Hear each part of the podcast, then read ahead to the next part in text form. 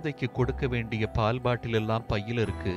கொடுத்துடுங்க நாங்க போயிடுறோம் என்று கேட்டபடி வாகனத்தின் பின்னால் கை குழந்தையுடன் நரிக்குறவர் பெண் ஒருவர் ஓடிய சம்பவம் காண்போரை வேதனையடையச் செய்தது. சுற்றுலா தலமான கன்னியாகுமரி கடற்கரை சாலையில் ஆக்கிரமிப்பு கடைகளை அகற்றும் பணியில் பேரூராட்சி நிர்வாகம் ஈடுபட்டது. நரிக்குறவர் சமூகத்தைச் சேர்ந்த பெண் ஒருவர் சாலையோரம் பாசி ஊசி போன்ற பொருட்களை விற்கும் பணியில் ஈடுபட்டிருந்தார். அப்போது வந்த பேரூராட்சி ஊழியர்கள் அந்த பெண் வைத்திருந்த விற்பனை பொருட்கள் மற்றும் உடைமைகளை வாகனத்தில் எடுத்து சென்றனர். குழந்தைக்கு கொடுக்கப்பட வேண்டிய பால் உட்பட அனைத்து பொருட்களும் அவர் வைத்திருந்த பைகளில் இருந்ததால் வாகனத்தின் பின்னால் ஒரு கிலோமீட்டர் வரை சென்று தனது உடைமைகளை கொடுத்து விடும்படி கெஞ்சினார்.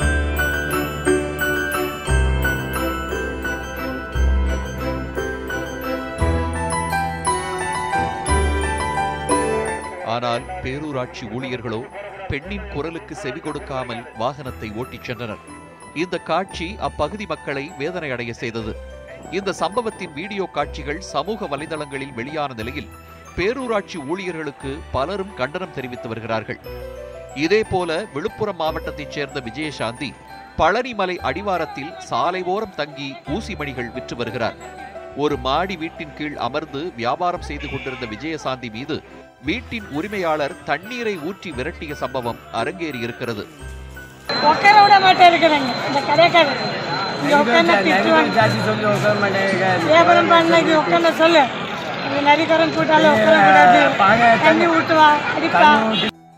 கோயிலுக்குள் இடமில்லை பேருந்தில் இடமில்லை பிழைக்கவும் இடமில்லை என்றால் அவர்கள் எங்கே போவார்கள்?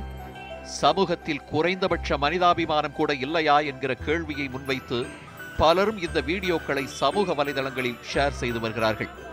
இந்தியா முழுவதும் பரவி இருக்கும் நரிக்குறவ மக்கள் பிரபலமான கோவில்கள் மற்றும் சுற்றுலா தலங்களில் சீசன் காலங்களில் சாலையோரம் தங்கி வியாபாரம் செய்து வருகிறார்கள்.